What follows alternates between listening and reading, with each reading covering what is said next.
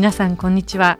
ハートソウル福音放送キリストにあって一つ2月3日の放送をお聞きいただいています。お相手はサチカーツです。皆さんの中で悪者が成敗される完全懲悪のストーリーが好きな方がいらっしゃいますか？特別映画や本で読むことはなくても大概悪者がその悪事の報いを受けるのを見るのはスカッと気持ちの良いものです。今日は私の日常で実際に起こった私が弱い立場にあることを利用しようとした人の話をご紹介します。私の住んでいるところアリゾナ州は実に暑い土地ですから夏場にクーラーは欠かせません。日中の温度が摂氏40度華氏110度を超えることもそうなのですが夜になっても気温は下がらず摂氏30度華氏90度を超えていますからエアコンは一日中つけっぱなしにしておかなければ暑くて大変です。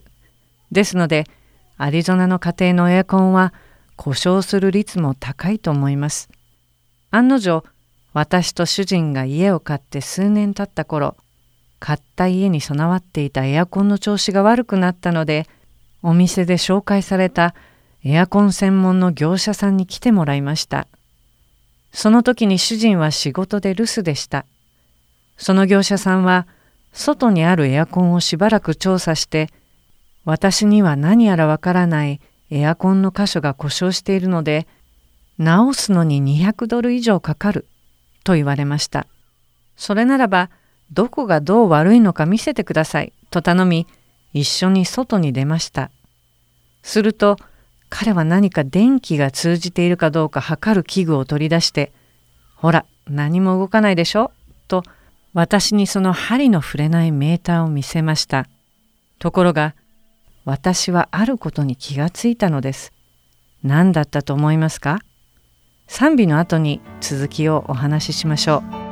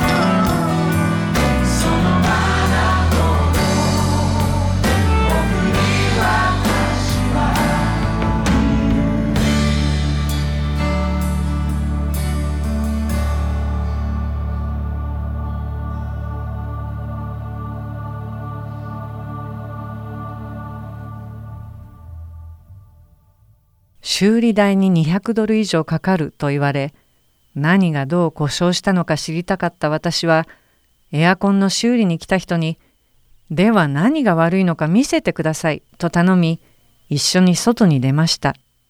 そこで彼は針の触れない計測器を見せてこれこれの部品を交換しなければ治らないと言いました。ところがなんとその計測器にはスイッチが入っていなかったのです。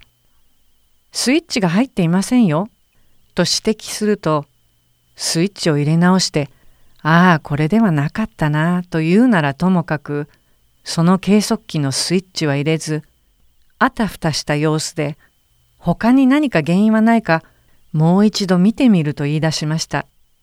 私は彼が私を騙そうとしていたことに気づきそこから先は彼の言っていることを信じるどころか早く帰ってほしいと思いました。通常ならばどんな修理が必要なのか見てもらうだけでもお金を取られるのに激怒した私は「あなたにお金を払う筋合いなどない」と言って帰ってもらいました。私が英語もろくにわからないアジア人で主婦で機械関係のことなど何もわからないだろうと思ってつけ込んできたに違いないと思うと腹が立って仕方がありませんでした。心の中ではしてやったという優越感にも浸っていたと思います。しかし少し時間を置いて考えてみると私のとった行動がクリスチャンとして間違っていたことに気づかされたのです。私は修理に来た人との腹立たしい一連のことを思い起こしていた時にイエス様が解決なさった一つの出来事を思い出しました。ある日立法学者とパリサイ人が会員の場で捕らえられた一人の女を連れてきて彼女を取り囲みイエス様にこう質問しました。ヨハネの福音書8章4節です。先生、この女は会員の現場で捕まえられたのです。モーセは立法の中でこういう女を石打ちにするように命じています。ところであなたは何と言われますか？この質問はイエス様がご自身を神の子ですと宣言しておられることに反発しイエス様を告発する理由を何とか作り出そうとしてこう聞いているのです。続きを読んでみましょう。彼らはイエスを試してこう言ったのである。それはイエスを告発する理由を得るためであった。しかしイエスは身をかがめて指で地面に書いておられた。けれども彼らが問い続けてやめなかったのでイエスは身を起こして言われた。あなた方のうちで罪のない者が最初に彼女に石を投げなさい。そしてイエスはもう一度身をかがめて地面に書かれた。彼らはそれを聞くと年長者たちから始めて一人一人出て行きイエスが一人残された。女はそのままそこにいた。イエスは身を起こしてその女に言われた。夫人よ、あの人たちは今どこにいますか？あなたを罪に定めるものはなかったのですか？彼女は言った。誰もいません。そこでイエスは言われた。私もあなたを罪に定めない。生きなさい。今からは決して罪を犯してはなりません。立法学者たち、パリサイ人たちは誰一人として自分には罪がないと断言できなかったのです。皆さんならどうしたでしょうか皆さんの中で彼女に石を投げられた人がいるでしょうか私たち日本人は自分と周囲の人たちを相対的に見て知らず知らずのうちに自分で自分にランクをつけてしまう傾向が強いように思います。それが学歴収入にとどまらず良い主婦良い母良いクリスチャン良い人ランキングのようにいろいろなカテゴリーでランキングがなされているように思います。その中で自分が最下位でさえなければトップでなくてもまあこんなものだというふうに思って安心するのです。しかしこの考え方には問題があります。罪人のカテゴリーでランキングをつけるとしましょう。私は罪に度合いなどないと思うのですが、仮に罪に度合いがあるとしても、その度合いが低かろうが、また頻度が少なかろうが、どのランクにいても、神様の目から見れば誰もが罪人です。相対的に、主観的に、また楽観的に、自分はあんな人たちほど罪深くはないと考えたところで、私たちは神様の前に義と認められることは決してありません。イエス様が流された十字架上の血潮によらなければ、私たちの罪は拭い去られないのです。イエス様の払われた愛に満ちた犠牲によらなければ、私たちは義とはされないのです。そして私は、周りのどんな人と比べたとしても、私も同じ罪人なのだと常に認識していないと人を許すことができないのだ改めて気づかされたのです。では神様は不当に利益を上げようとした人を前に私にどうすればよかったのだと示されたと思われますか？次の番組の後に続きをお話しします。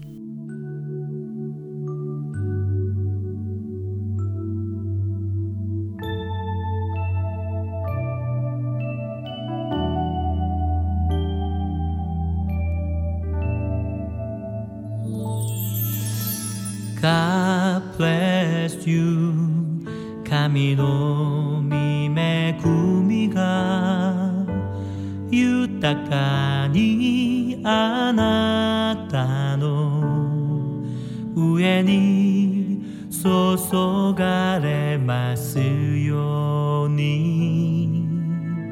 あなたの心と体とべての営みが守られ支えられ。喜びあふれるように私は祈ります。God bless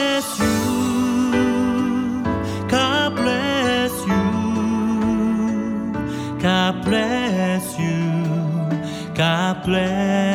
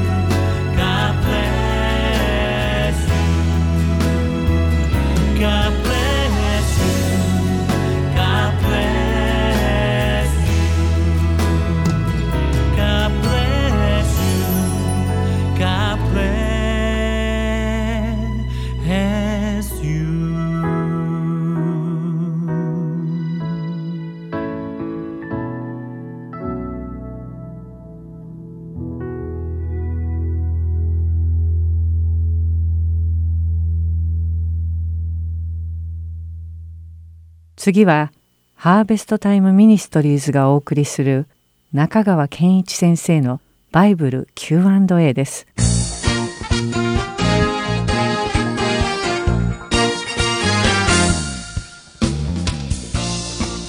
はい、今日の質問です。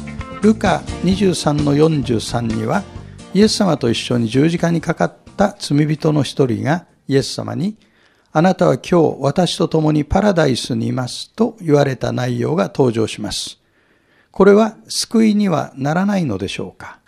福音の三要素に異を唱えるものではありませんが、個人的な意見では、救いの要素はこれしかない、つまり三要素だけだ、と断言されることには疑問を持っております。こういう質問ですね。実はこれはとても重要な質問ですね。いつものように3つ申し上げたいと思います。第1番目、聖書が教える救いの原則は次のようになっていますね。まず1番目が、信仰の対象は神です。いつも私たちは神様に信頼を置くんです。2番目、救いのベースはキリストの十字架です。旧約時代の人も新約時代の人もベースにキリストの十字架があるので救われるんですね。神はキリストを十字架につけることを決めておられ、そしてそれを実行されたわけです。これがベースです。3番目に、救いの方法は常に信仰により恵みによります。この3つは時代が変わっても変わりません。信仰の対象は神。救いのベースはキリストの十字架。救いの方法は信仰により恵みによる。ただ一つ変わるものがあります。それは信仰の内容です。どれだけの情報が与えられているか、どれだけのものを信じれば救われるのかというのは時代とともに変わってきます。これが一番重要な原則です。二番目、ルカ23の43の罪人は救われています。彼は信仰により、恵みによって救われました。ただ、信仰の内容は違うんです。イエスが旧約聖書に予言されたメシアだと信じたことが彼の信仰の内容です。そこまでしかまだ掲示されていませんから。ですから、福音の三要素はまだ彼には知らされていないんです。イエスをメシアと信じる信仰によって彼は救われているんです。3番目に、福音の3要素は、教会時代の生徒たちに適用されるものです。つまり今の時代の私たちにはこれが信仰の内容として要求されるということです。それは第一コリント15章3節から5節に書かれてあります。それをまとめたのがハーベスタイムで出しているこの福音の三要素という小冊子ですね。ここに解説が書かれてあります。復習してみますと、一番目は、キリストは私たちの罪のために死なれた。また二番目、死んで墓に葬られた。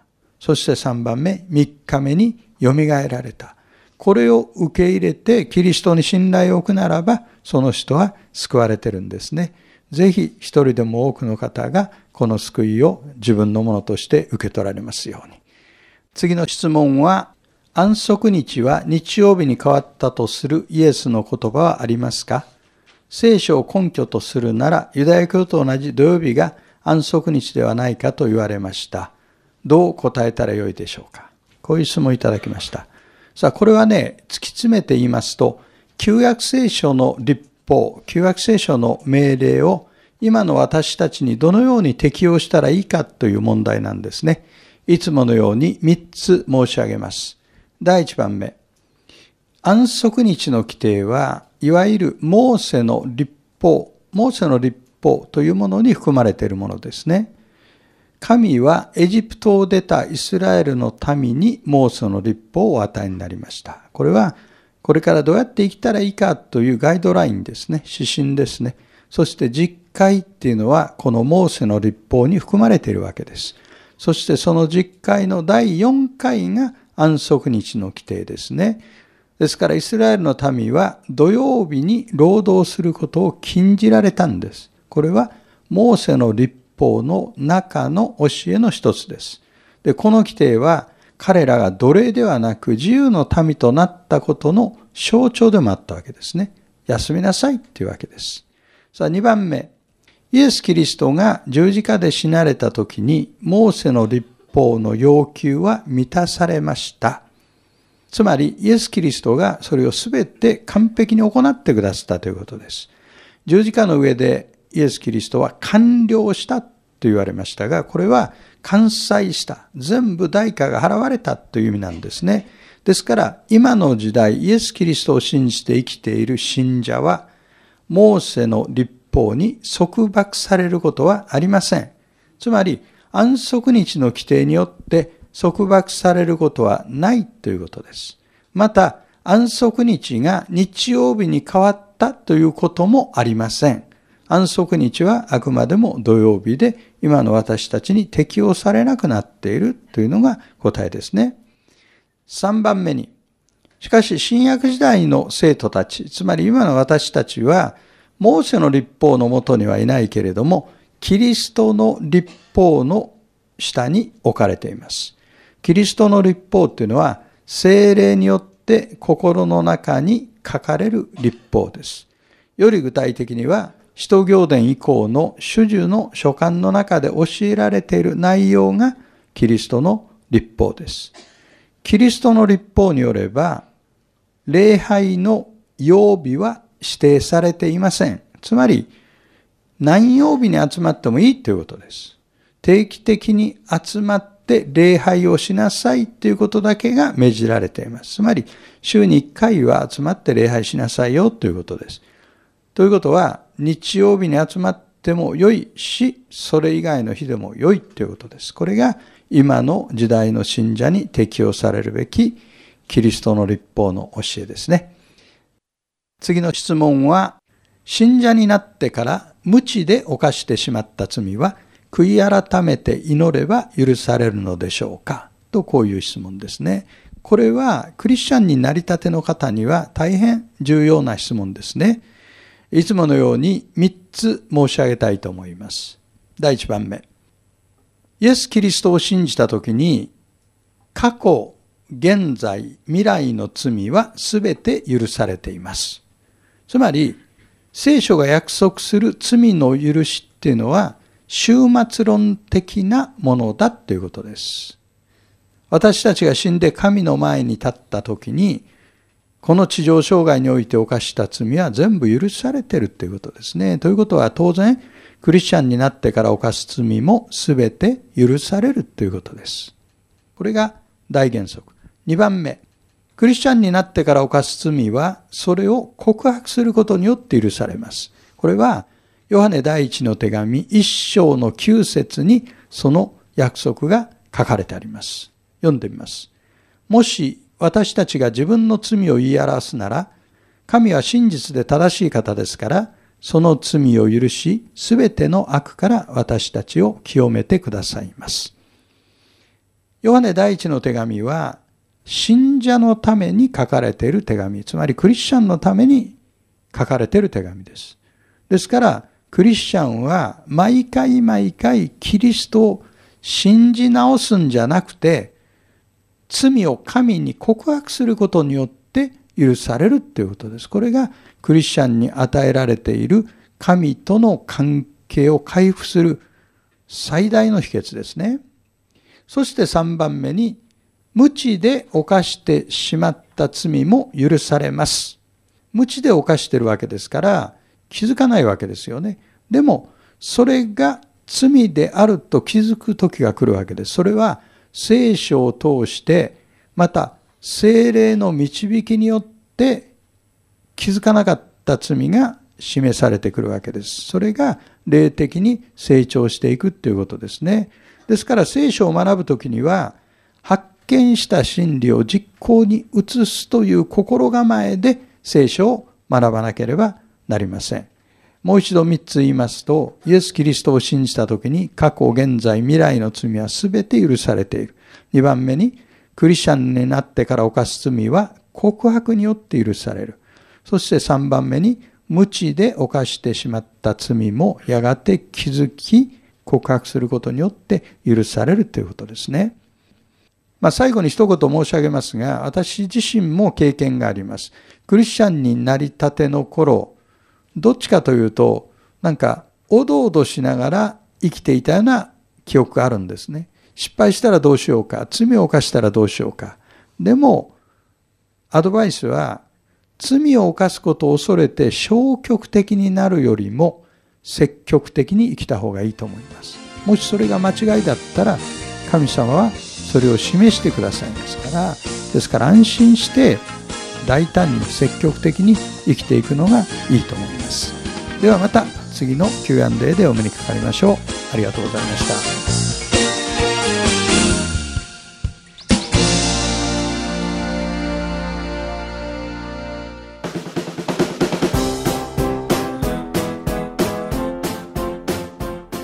去のプログラムの中でもう一度お聞きになりたいプログラムがありましたら、ハートソウルのホームページでお聞きいただけます。ウェブサイト www.heartandsoul.org をご検索の上、Listen と表示されている視聴ボタンをクリックした後、スペシャルプログラムを開いていただければ、ご記号のプログラムをお楽しみいただけます。また、すべてのプログラムをご自宅のコンピューターにダウンロードできるとともに CD からお聴きいただくこともできます。CD ご希望の方はハートソウルまでお電話をくださるか。E メールからご連絡ください。電話番号は602-866-8999 E メール heartandseoul.org アットマーク gmail.com までご連絡ください。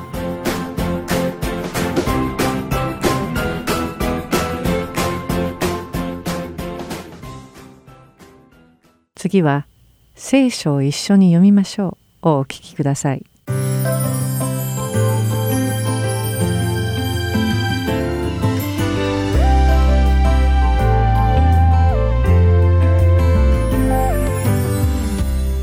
皆さんこんにちは。聖書を一緒に読みましょうの時間です。お相手はいつものように横山勝です。今日も一緒に聖書を読んで学んでいきましょう。さて何週間前に世界の偉人の話をしたのを覚えていますか？四大哲学者として世界中に知られているソクラテス釈迦孔子そしてイエス・キリストのことでした。しかしその中で人間の罪を許すことができるのはイエス様しかおられないということだったのですが思い出していただけたでしょうか。できればこのことをしっかりと覚えてくださいね。では話を戻しますがこの世界でイエス様を悪人だったと思っている人はいないと思います。皆イエス様はいい人だったと信じているのではないでしょうか。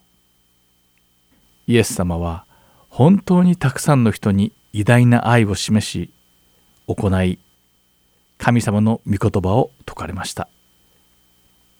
しかしただイエス様が良い人であるという認識だけで救われるのでしょうか。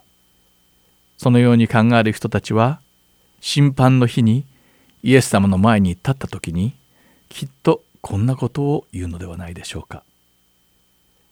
私はあなたが良い人だと知っています。そして偉大な哲学者としても尊敬しています。あなたの教えは素晴らしいと思います。とまあこんな感じでしょうか。しかし果たしてこのような告白でその人は救われるのでしょうか残念ながらそうではありません。今日一緒に読んで学んでいく聖句ルカの福音書第9章ではイエス様を私たちがどう読んだらよいのかが書かれています。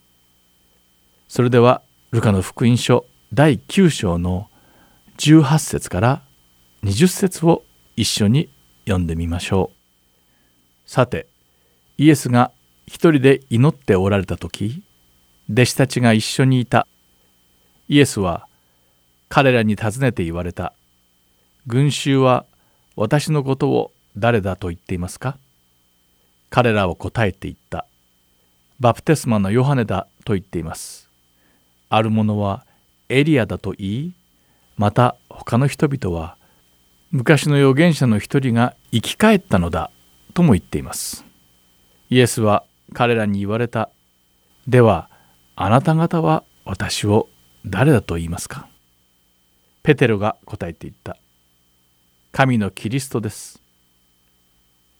人々はイエス様を何と呼んでいたのでしょうか？洗礼者ヨハネであるとかエリアだとか預言者という人もいたようですね。しかしこのような告白は私たちがイエス様に関して行う告白としては正しくありません。イエス様は神様が送られた私たちのメシアであり救い主であられるのです。イエス様を救い主と告白できない者は救いを受けられません。イエス様は私たちの罪を消し去ってくださるために十字架にかけられ死なれたのです。この事実があるからこそ私たちは今神様の目に正しいものとして映るのです。私たちはイエス様はどなただと考え何と呼ぶべきなのでしょうか。その答え以下によってあなたが救われるか救われないかが決まってしまいます。私たちが皆イエス様がメシア救い主であられると心の中で告白できたと願っています。では祈りましょう。神様ありがとうございます。あなたは私たちの罪を咎めなかったばかりかキリストを送ってくださいました。そしてイエス様を私たちの救い主となされました。あなたが示してくださったこの偉大な愛を私たちが受け入れられるようにしてください。そして私たちの心に神様の恵みを施しイエス様が神様が送られたメシア救い主であると告白できるようにしてください。主イエスの皆において祈りますアーメン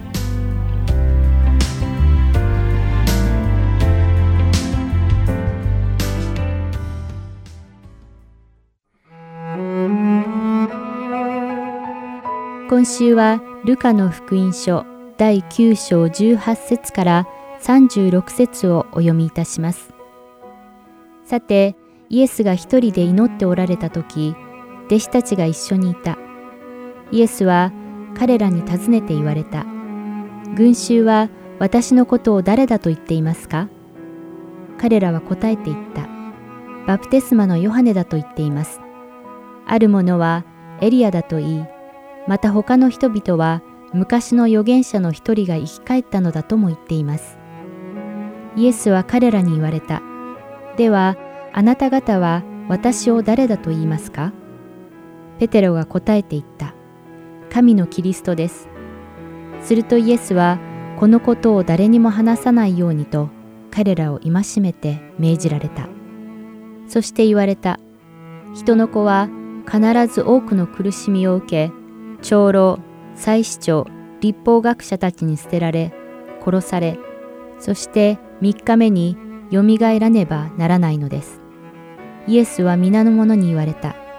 誰でも私についてきたいと思うなら、自分を捨て、日々自分の十字架を追い、そして私についてきなさい。自分の命を救おうと思う者はそれを失い、私のために自分の命を失う者はそれを救うのです。人はたとえ全世界を手に入れても自分自身を失い損じたら何の得がありましょう。もし誰でも私と私の言葉を恥と思うなら人の子も自分と父と聖なる見つかいとの栄光を帯びてくるときにはそのような人のことを恥とします。しかし私は真実をあなた方に告げます。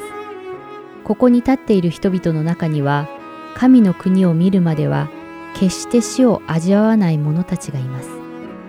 これらの教えがあってから8日ほどしてイエスはペテロとヨハネとヤコブとを連れて祈るために山に登られた。祈っておられると御顔の様子が変わり、御衣は白く光り輝いた。しかも二人の人がイエスと話し合っているではないか。それはモーセとエリアであって、栄光のうちに現れてイエスがエルサレムで遂げようとしておられるご最後について一緒に話していたのである。ペテロと仲間たちは眠くてたまらなかったが、はっきり目が覚めると、イエスの栄光とイエスと一緒に立っている二人の人を見た。それから二人がイエスと別れようとしたとき、ペテロがイエスに言った。先生、ここにいることは素晴らしいことです。私たちが三つの幕屋を作ります。あなたのために一つ、モーセのために一つ、エリアのために一つ。ペテロは何を言うべきかを知らなかったのである。彼がこう言っているうちに雲が湧き起こってその人々を覆った。彼らが雲に包まれると弟子たちは恐ろしくなった。すると雲の中からこれは私の愛する子、私の選んだものである。彼の言うことを聞きなさいという声がした。この声がしたとき、そこに見えたのはイエスだけであった。彼らは沈黙を守り、その当時は自分たちの見たことを一切誰にも話さなかった。今週はルカの福音書第9章18節から36節をお読みいたしました。ではまた来週。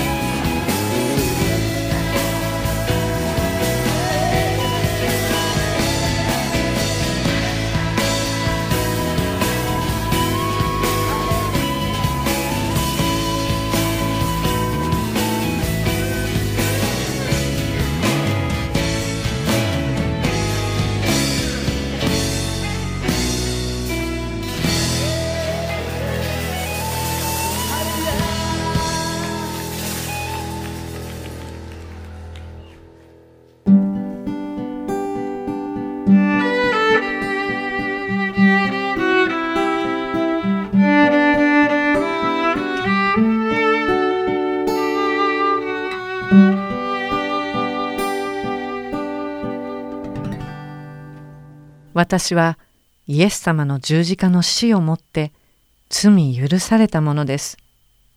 イエス様を信じた後も心の中で言動で神様に喜ばれないことを考え行動に起こすことを繰り返してしまいますが日々イエス様に許されて恵みの中に生かされています。イエス様のもとに行けばその都度犯してしまった罪をいつでも許していただける私はエアコンを直しに来た人に対してどうするべきですと聖書では教えているでしょうかエペソビトへの手紙4章32節を読んでみましょう。お互いに親切にし心の優しい人となり神がキリストにおいてあなた方を許してくださったように互いに許し合いなさい。また新海訳2017訳ペテロの手紙第一3章9節では悪に対して悪を返さず侮辱に対して侮辱を返さず逆に祝福しなさい。あなた方は祝福を受け継ぐために召されたのです。と教えています。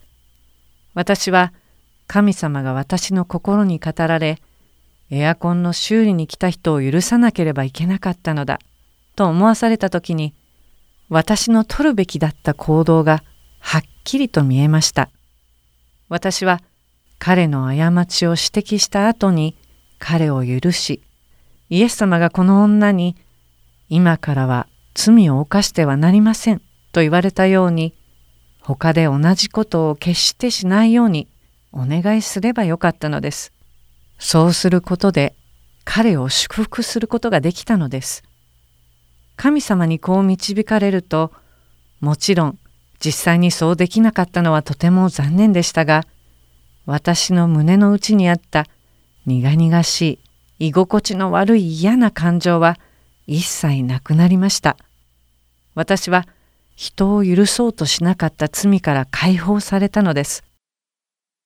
私を騙そうとした人も私がイエス様のような愛ある言動を発していたらもしかするとそれが改心するきっかけになっていたかもしれません。皆さんの中にも誰かのせいで理不尽な思いをした人がいるでしょうか心の中にずっと長い間許せない誰かがいるでしょうかそんな思いは私たちを重い鎖でつなぎ思い出すたびに暗い影を落とし私たちを苦しめるでしょう。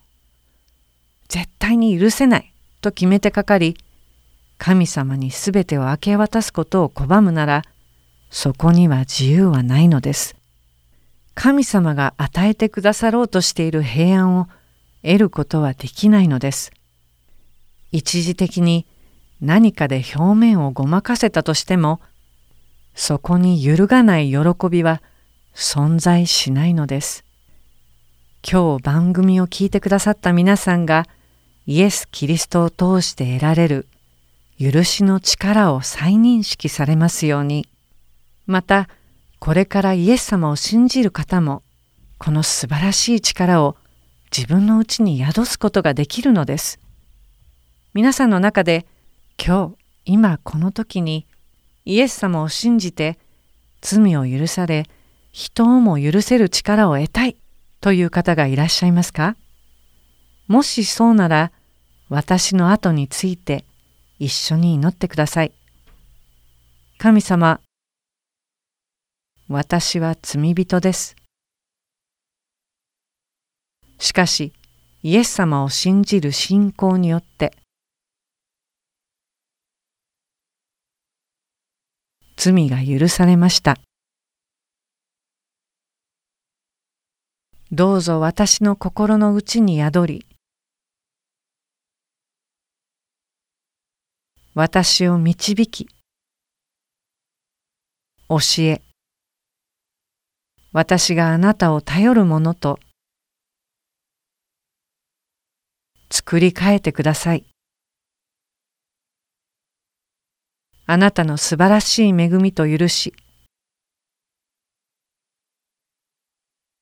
そして永遠の命の贈り物を感謝します。イエス様のお名前によってお祈りします。アーメン。もしも皆さんが信じて祈ったなら、神様から与えられる許す力は皆さんのうちに宿っています。その力は皆さんを、また周りの人たちを変える力を持っていると信じるのです。私は自信を持ってそう言えます。それは私たちの力ではなく、私たちのうちに宿ってくださるイエス様の力によるからです。最後に、ゼカリア書4章6節の御言葉をお読みして、今日のキリストにあって一つを終わります。権力によらず、能力によらず、私の霊によって、と万軍の主は仰せられる。アーメン。では、また来週お会いしましょう。お相手は、幸・カーズでした。